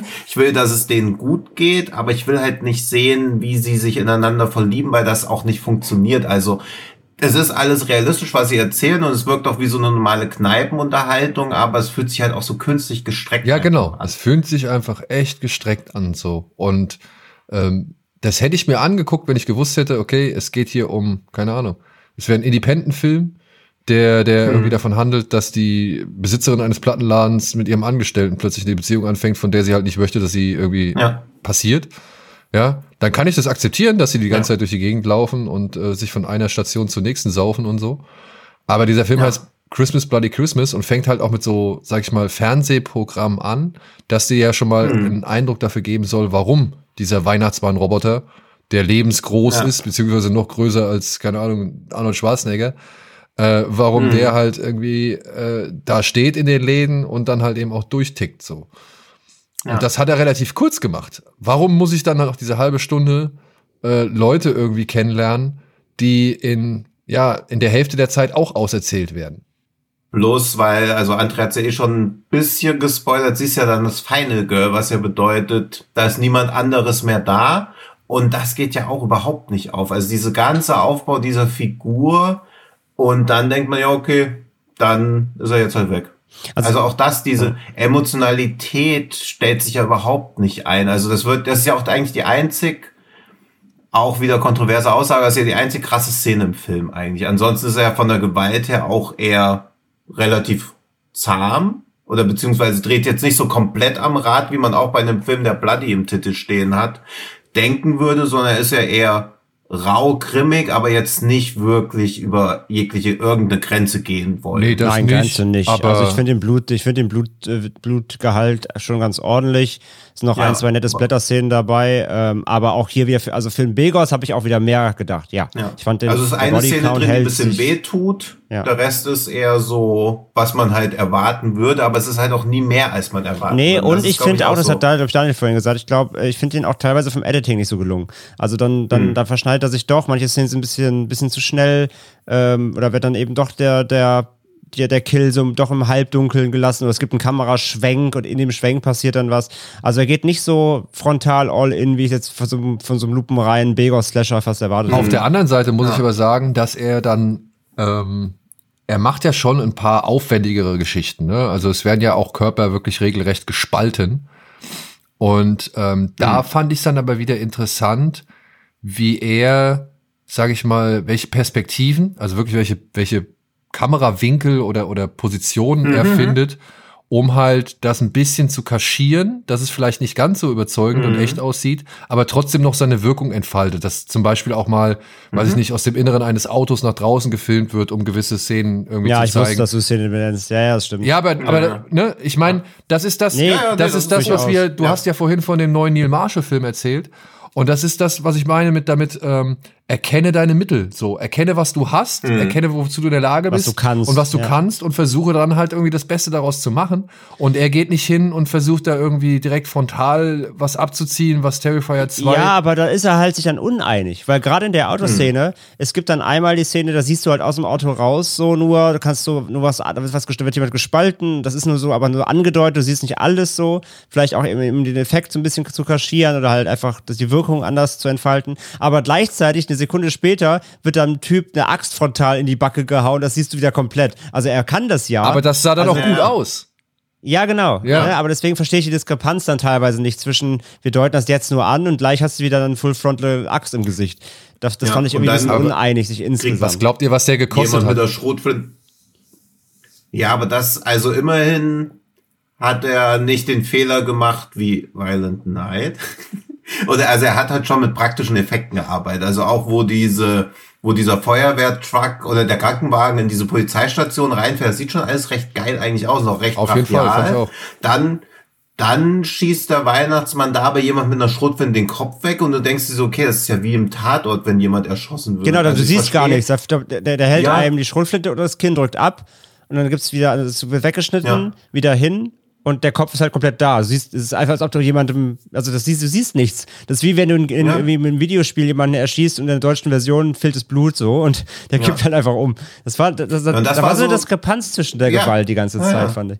Ja, Ja. ich würde sagen, das hat ein Und- bisschen was damit zu tun gehabt, was man halt irgendwie besser und eben halt nicht so gut darstellen konnte. Ja, aber ein weggeschossener Kopf, also das hat ja Bethmann. Ja, und wie sah es da aus? Mega. Richtig, richtig gut. Das ist nostalgisch verblendet bei mir, das sind alles Meisterwerke. Ich erwähne lieber nochmal, dass ich gerade scherze. Das möchte ich nicht, dass das jemand denkt, dass ich das gut gefunden hätte. Was ich aber bei Christmas Bloody Christmas wieder super finde, ist dieser Einsatz von Neonfarben. Das wird ja auch häufig kritisiert, dass es irgendwie durch ist, dass man das Stilmittel nicht mehr machen sollte oder so, aber ich finde, das geht immer und das sieht da auch wieder Also das super sieht cool aus, ich ja. glaub, Er macht's halt auch Ja. so konsequent, ne? Ja, eben. Deswegen. Also das, Es gibt, Also diese, da- es gibt diese geile Szene, da verschanzen sie sich irgendwie bei den Nachbarn und dann sind, sind sie so, müssen ins Verstecken und leise sein und dann ähm, ist da so ein Fenster, wo immer so im, im drei, vier Sekunden Rhythmus so ein grünes Licht reingeworfen wird, so immer dunkel, Mhm. grünes Licht. Und Ja. dann kommt dann, dann ähm, ist halt Ruhe so, weil der wohl draußen vom Fenster steht, und dann geht dieses grüne Licht an, du hast die Silhouette, so diese Axt, so, und das sieht, das sieht schon geil aus. Also da, Ja. da stilistisch muss ich ihm sagen, gebe ich ihm echt auch ein paar Props. Das hat er mittlerweile Ja. ganz gut raus, sah auch so sein, weil Bliss sah auch schon so aus. Klar, es ist bei ihm mittlerweile auch so eine, eine eigene Handschrift auch wieder, aber es ist okay, finde ich. Das, das zieht er halt durch. Ja, eben, deswegen. Ja. Auch alleine, ja. Und äh, ich muss auch sagen, musikalisch fand ich irgendwie das ganz stimmig. Also da hat er sehr viele Terminator-Vibes irgendwie versprüht. Auch wenn es jetzt eher, sag ich mal, wie, keine Ahnung, äh, Universal oder sonst irgendwie Library-Material klingt, also wie so ein bisschen, bisschen GEMA-frei oder, oder äh, einmal bezahlt und dann sind die Rechte bei dir.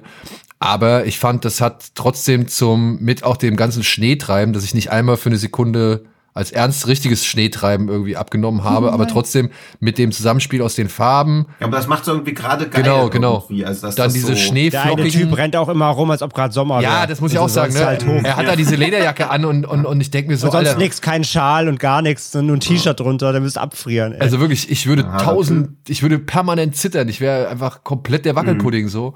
Und er rennt da durch und dann, da kann ich schon nicht abnehmen, aber ich finde, es trägt zum Gesamtbild bei und da muss ich dann wieder auch Joe Begos Respekt zollen, der dann halt mit der gleichen Attitüde wie ein, ein Ridley Scott bei Blade Runner rangeht, der auf die Frage hin, warum es da immer die Ja. ganze Zeit regnet, gesagt hat, ja, weil es geil aussieht.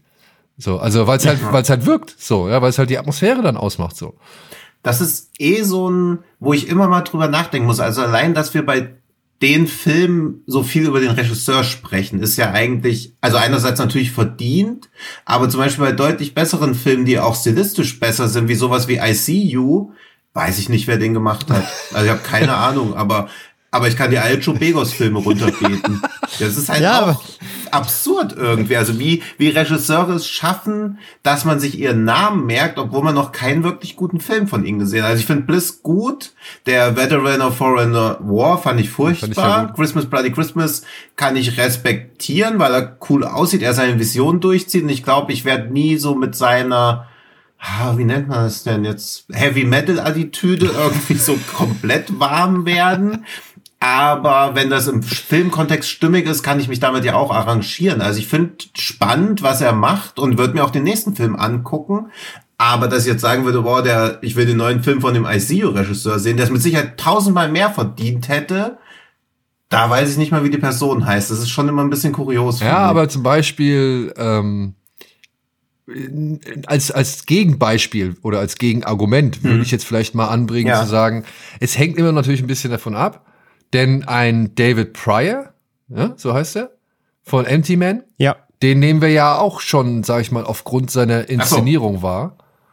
Und, und äh, haben uns jetzt, sag ich mal, ähm, mit den Sachen noch auseinandergesetzt, die er da, darüber hinaus gemacht hat und so weiter und so fort. Mhm. Also der ist ja dann trotzdem, auch obwohl er jetzt vielleicht nur einen Film gemacht hat, mit dem er auf, also Ja. äh, sag ich mal, die Aufmerksamkeit generiert hat oder die größte Aufmerksamkeit generiert hat, ist der ja trotzdem dann auch inszenatorisch äh, so stark hängen geblieben, dass wir sagen, ja, ich will unbedingt sehen, was er als nächstes macht.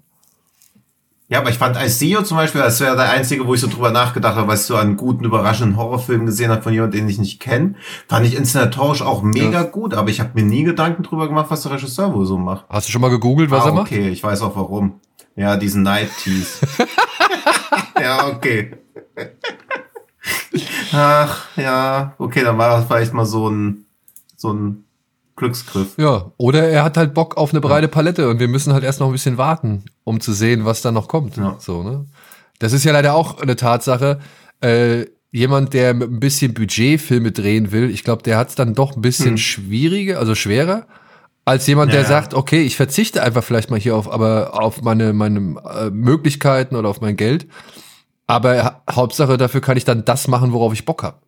Wie zum Beispiel jetzt ein Joe Begos. Aber ich würde auch sagen, so ein Quentin. Ja. Dupieux ist da Ja, ich glaube, die, also Quentin Dupieux wird's finanziell mutmaßlich gut gehen, aber klar, auch da wird so rumgekrebst. Und ich hatte ja von, ah, wie hieß er denn, den ich so gern mochte, wo diese ewig lange Maschinenerschießungssequenz drin ist. Wo sich dieser Typ in der Scheune verschanzt, wo dieser alte Typ den Wolf finden soll, der das Kind von der Frau umgebracht hat. Der- Irgendwas mit In the Dark, Into the Into Dark. the- äh, ja, ja, der, der, ja, ja, ja, ja, ja. Ja, wie hieß der denn? Wie ist denn der Regisseur? Dass ich das jetzt alles vergessen habe, ich schäme mich. Aber der hatte jedenfalls auch dann mal wie so eine Art Spendenaufruf auf Twitter, weil er halt nicht mehr weiß, wie er sich Essen kaufen soll. Und wo du dir auch so denkst, ey, du machst Filme, die auf Netflix laufen, die halt richtig geil aussehen und das soll irgendwie nicht reichen. Und ich glaube auch, Joe Begos wird so mutmaßlich, das sind jetzt halt also natürlich fahrlässige Mutmaßungen, aber der wird halt auch von Film zu Film irgendwie durchkrebsen, zusammenkratzen, was er zusammenkratzen kann und dafür aber seine Vision umsetzen, so dass er konkurrenter wirkt als Regisseure, die sowas gemacht haben wie IC und danach dann halt Night Teas machen müssen, sich aber wahrscheinlich nicht um ihr Einkommen große Gedanken machen müssen. Also das ist halt immer so. Aber wie ist denn das so ein Bliss? Der war doch auf einigen Festivals auch. So. Ja. Machen die da Geld? Ich meine, oder beziehungsweise macht er Geld durch dann vielleicht Preis, äh, Preisgewinne? Ich wüsste, also ich glaube zum Beispiel nicht, dass bei Sieges die Awards mit irgendeiner Preissumme behaftet sind, sonst würden sie das wahrscheinlich auch erwähnen. Also oft ist ja so irgendwie dieser Preis im Wert von 5000 Euro, aber bei den Sieges-Preisen ist, glaube ich, keine Geldsumme dahinter. Hm. Ach so, du, du meintest Dings eben, ne? Ich gerade nochmal, ich auch gar nicht drauf gekommen. Ähm, Hold the Dark. Ach, Von Dark, genau, Jeremy Solier, dem, dem Green Genau, Room. Jeremy Solier krebst nämlich auch ganz gut rum. Ach so, da, Also das dafür, meintest du mit der denkt- Masch also, das, du meintest das mit der Gatling Gun. Mit der Gatling Gun Ja, Szene. Ah, jetzt Haus. okay. Jetzt, jetzt Ja. ich dachte, was meint ihr denn? Ja, ja, man denkt ja also, oder zumindest ist so, die wahren Leute, die Filme machen, die aussehen wie Kinofilme, die leben auch gut, aber die Realität ist ja komplett Ja, anders. Also ich glaube, 90 Prozent der Regisseure, über die wir hier reden, sind keine wohlhabenden, reichen Leute, sondern wollen ihre Vision einfach umsetzen. Ne, der hat ja auch seit 2018 hat Jeremy Solier seit Hold the Dark nichts mehr gemacht. Und ich meine, der hatte davor Green Room und Blue Ruin, die beide im Genre Kino echt hoch angesehen sind. Hold the Dark mochte ich persönlich nicht so gerne, aber der spaltet ja auch. Ähm, aber das war sein letzter Film, ja. Ja, das ist sch- schade. Aber da hat er vielleicht auch zu viel Netflix-Geld verbraten, so. Ich meine, der Film war bestimmt nicht billig, mit Skarsgård und allen Leuten noch dabei. Ja, und man weiß ja auch nicht, wie viel Kohle da fließt Ja. oder so. Also das ist ja alles ganz fraglich, aber ich glaube halt schon, dass Leute, die auch bei Begos sieht man ja, okay, der will eine Vision umsetzen, seine eigene. Und die immer wieder, weil ich finde, die Filme sind halt immer 30 Minuten wird in der Kneipe rumgelabert. Das relativ gut, dann passiert irgendwie was anderes und nach 80 Minuten ist es vorbei. Ohne dass es einen wirklich bleibenden Eindruck hinterlassen hat. Und bei Bliss, wo er noch am unerfahrensten war, war gleichzeitig auch der wildeste Film und jetzt hat er sich ja auch schon so ein bisschen gesettelt, finde ich. Also das ist ein bisschen schade, dass er so immer more grounded wird, weil diesen Bliss-Style hätte ich ja gern noch ein bisschen exzessiver eigentlich noch gesehen. Aber wer weiß, was er als nächstes macht. Immerhin kann er jedes Jahr einen Film oder alle zwei Jahre einen Film abliefern. Also wer kann das schon von sich behaupten? Jeremy Saunier nicht. Takeshi Miike. Ah, ich, ich geb, ich nehme alles zurück. Äh, äh, sein neuer Film ist gerade fertig geworden. Von Sony? Rap, Rap, ja. Rebel Rich. Rebel Rich Ah. mit Don Johnson. Oh. Und James Cromwell. Und James Batchdale aus Oh. Empty Man. Na Mensch. Auch wieder bei ne, auch wieder Netflix-Film kommt nächstes Jahr, ja. Ja. Siehst du, Tino, Ja. ist noch nicht alles verloren. Nichts gesagt, ist- er macht Ja, weiter. sehr Haben wir ja Prima. direkt auch schon wieder einen Film, den wir fürs nächste Jahr irgendwie uns auf die Liste Ja. setzen. Oh, High Velocity Thriller, Thriller. American Injustice, Bone Breaking Action, Suspense and Dark Humor. Na, Alles drin, was man braucht. count. Count. Alles drin, was ein Weihnachtsfilm braucht. Ja, ja. ja, aber James Cromwell sehe ich unglaublich ich auch. Gern. Ich äh, bin auch f- wirklich erfreut, dass der mal wieder einen Film macht oder dass man wieder was von einem Film Ja. mitbekommt, in dem er mitspielt. ja. Und ich finde, James Batchdale hätte auch eher so eine Karriere wie Henry Cavill oder so verdient gehabt. Aber der hat leider so häufig daneben gegriffen. Das ist schade. Bei dem finde ich auch super charismatisch. Also den hätte ich auch eine riesengroße Hollywood-Karriere gegönnt. James Batchdale. Tja. Ja, vielleicht, vielleicht geht ja hier und da noch ein bisschen Na, was. vielleicht kommt er, vielleicht kommt er noch. Naja, ganz so groß glaube ich nicht mehr, aber zumindest hier und da den einen oder anderen Auftritt würde er bestimmt noch mal irgendwie. Er hat ja auch in vielen krassen Filmen mitgespielt, aber Aber nur kleine Rollen, ne? was hilft's, wenn, ja. Ja. Donnybrook, Hold the Dark, Stand Off at Sparrow Creek, Only the Brave. Bei den letzten zehn Filmen sechs dabei, wo ich sagen würde, Das mega. war ja der Polizist bei, bei, also beziehungsweise die Hauptfigur bei Standoff at Sparrow Creek, ne? Ja, ja. Aber das, dass der auch so untergegangen ist, der war eigentlich echt, das ist Ja. ein guter Film. Der ist nämlich, und ich glaube, die kamen alle ein bisschen zu früh, diese ganzen Filme, die so sich mit diesem amerikanischen Rechtsruck, oder nicht Rechtsruck, aber diesem noch mehr Abdriften nach rechts beschäftigen. Also, die sind alle ein bisschen zu früh gekommen. Das ist ein bisschen schade, weil jetzt würde der, glaube ich, richtig für Furore sorgen, gerade da auch, wo es diese ganzen Bürgerwehren immer mehr gibt oder so, weil auch das ist ja ein moralisch zutiefst pervertierter Film eigentlich, weil du da ja nur Leuten zuguckst, die unterschiedliche Ansichten haben, wie radikal man versuchen darf, den Staat zu stürzen. Ja, oder wie eigentlich. sehr man sich äh, abgrenzt. Also mit, mit wie viel Ja. Gewalt man sich abgrenzen darf. So. Ja, ja, genau. Und eigentlich sind ja alle auf der falschen Seite und dann versuchen sie aber noch innerhalb diesem falschen Spektrum noch irgendwie sowas wie eine Moral reinzubringen. Also ich fand den echt super faszinierend von dem ganzen Setting her. Ja, ja. Gut. Gut. Dann haben wir ja viel über Weihnachten in den letzten zehn Minuten geredet. Ja, aber auch das ist doch wieder ein. Äh, auch dafür stehen wir Ja. doch. Das dass stimmt. wir vom eigentlichen Thema noch zu einem ganz anderen Thema irgendwie gelangen und trotzdem irgendwo gleich sind, wenn es darum geht, ja, äh, vermeintlich Gutes im Schlechten zu finden oder vermeintlich Gutes schlecht werden zu lassen. Ja. Das ist unser Geist der Weihnacht. Apropos, haben wir auch noch einen Schrecken Mhm. der Weihnacht. Ähm, ja, der heißt Tino und spricht seit äh, einer Stunde zu euch, aber Oh. Bang, bang, bang, bang, bang. da wurden einige Center-Shots gefeiert. Ähm, nein, natürlich Oh. haben wir einen äh, Schrecken vom Amazon und äh, wie jetzt seit neuestem eingeführt, denn euer Feedback sagt, dass euch das so besser gefällt. Und für uns ist es auch einfacher, wir müssen uns nämlich nichts merken über die Grenzen des Podcasts hinaus, das ist immer von Vorteil. Äh, gibt es etwas, wir was zu raten und wir werden die Auflösung aber gleich in dieser Folge machen, sodass wir uns jetzt hier, hier nicht wieder irgendwie über Folgen lang rechtfertigen müssen, wer eigentlich dran ist und welcher Film und keine Ahnung. Wir machen das ganz plain und simple, so wie ein guter Weihnachtsfilm. Glitschig, giftig, euphorisch. Der Schrecken vom Amazon. Und ich habe eine Ein-Sterne-Review von unserem Lieblings-Rezensionsmedium Amazon rausgesucht. Über einen, von einem Rezensenten, der seine Kritiken aber eher auf anderen Seiten liest. Ähm, und ja, ich bin gespannt, ob ihr drauf kommt. Ich glaube, es ist machbar. Ich glaube sogar, es ist sehr gut machbar, aber die Kritik ist einfach fantastisch. Ähm, deswegen gar kein großer, große, gar keine große Schwierigkeitshürde, aber ja, hört selbst. Folgende Kritik wurde geschrieben. Mit dem, mit der Überschrift nicht wert. Punkt. Ich musste den Film unbedingt sehen. Nach einer Rezension von chip.de. Also- Tatsächlich wurde ich abartig enttäuscht. Den anderen Bewertungen nach hatte ich etwas wie Exorzist erwartet. Das Intro war echt geil. Diese 20 Minuten der Wandergruppe haben einen echt gefangen genommen. Puh, und dann ging's los.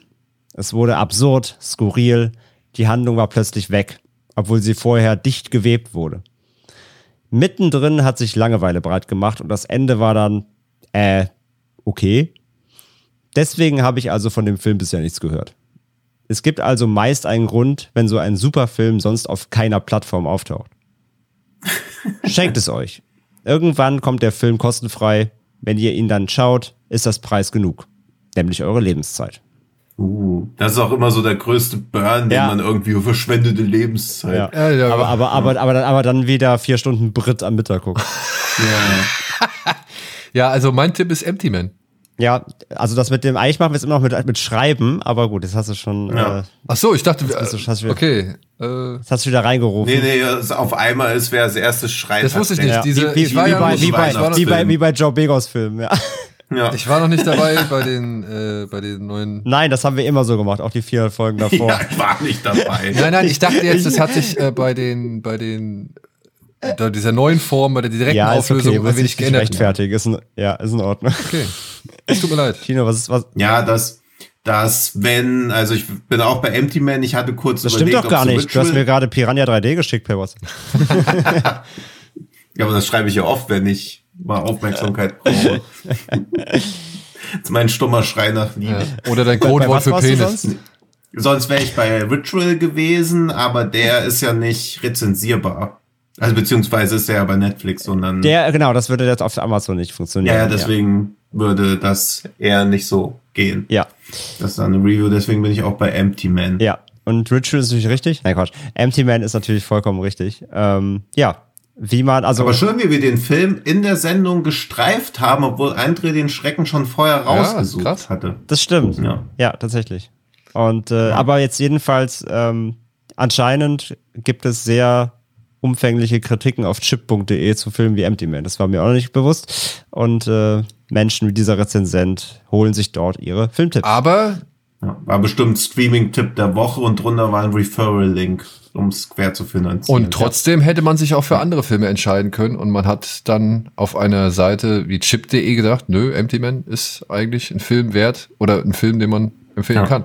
Und man kann ihn ja auch jetzt inzwischen insofern kostenlos gucken, wenn man denn ein Disney Plus Abo hat. Ja. Ah, ja. Aber ich meine, er, war, er wurde halt auch abartig enttäuscht. Das muss, Das stimmt. das muss ein Film auch erstmal schaffen, jemanden abartig zu enttäuschen. Aber dass das funktioniert, haben wir ja auch heute zweimal gehört bei Tino. Ja, uh, wie jetzt denkt, ihr werdet bessere Menschen, weil ihr einfach irgendwelche Mittelmaß-Weihnachtsfilme nein. abfeiert, als ob Das- sie ein Geschenk das Gottes würden wir niemals denken. Nee, ein Geschenk vom Nikolaus.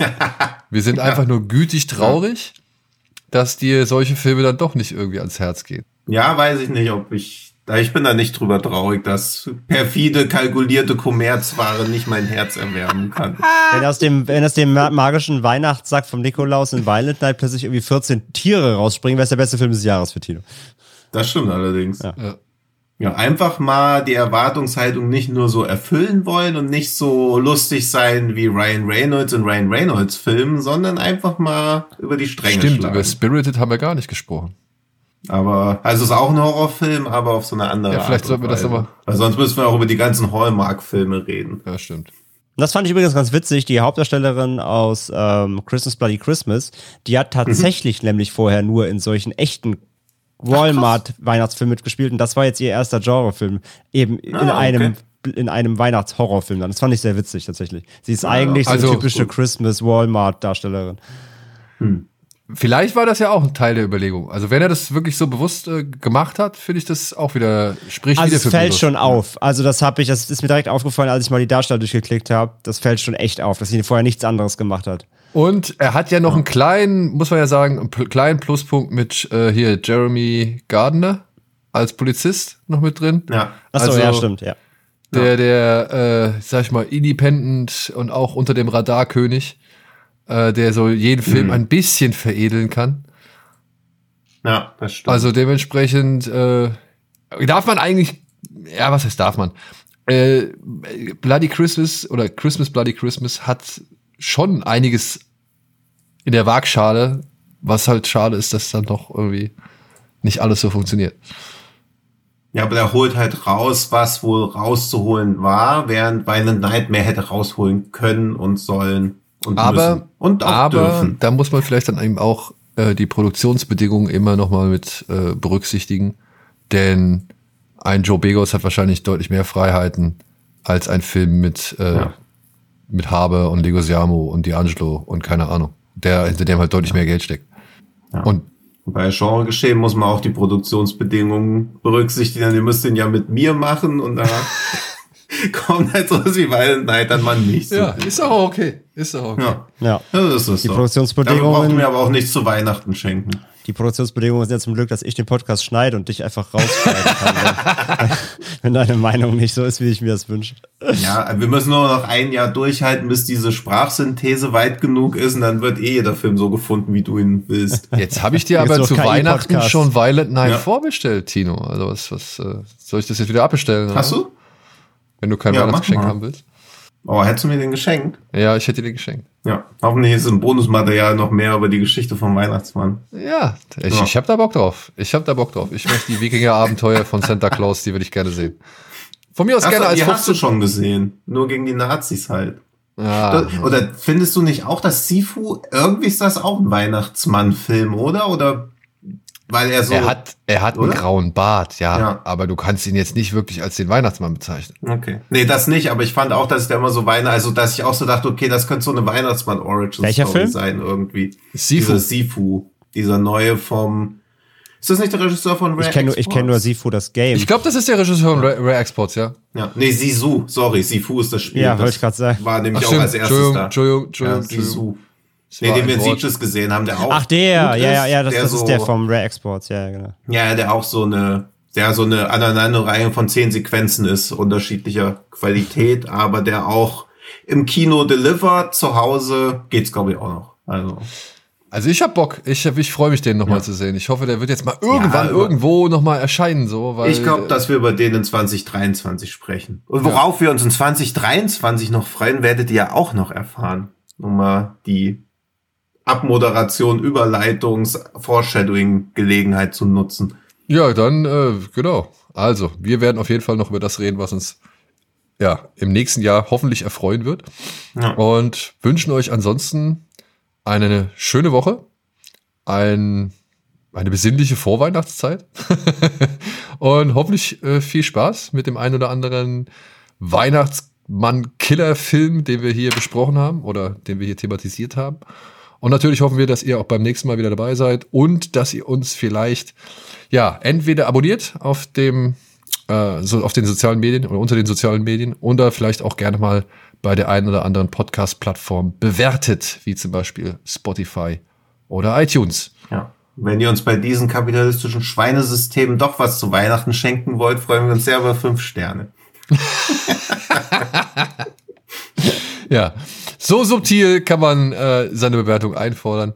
In diesem Sinne, frohe, stille Nacht und äh, alles Gute. Bis zum nächsten Und Mal. wenn ihr nicht artig seid, kommt Tino mit seiner Route vorbei. Tschüss. Ja, genau. Und wird grün. Tschüss. Vor Die berechne ich vorher nämlich mit meinem roten Planer. Tschüss.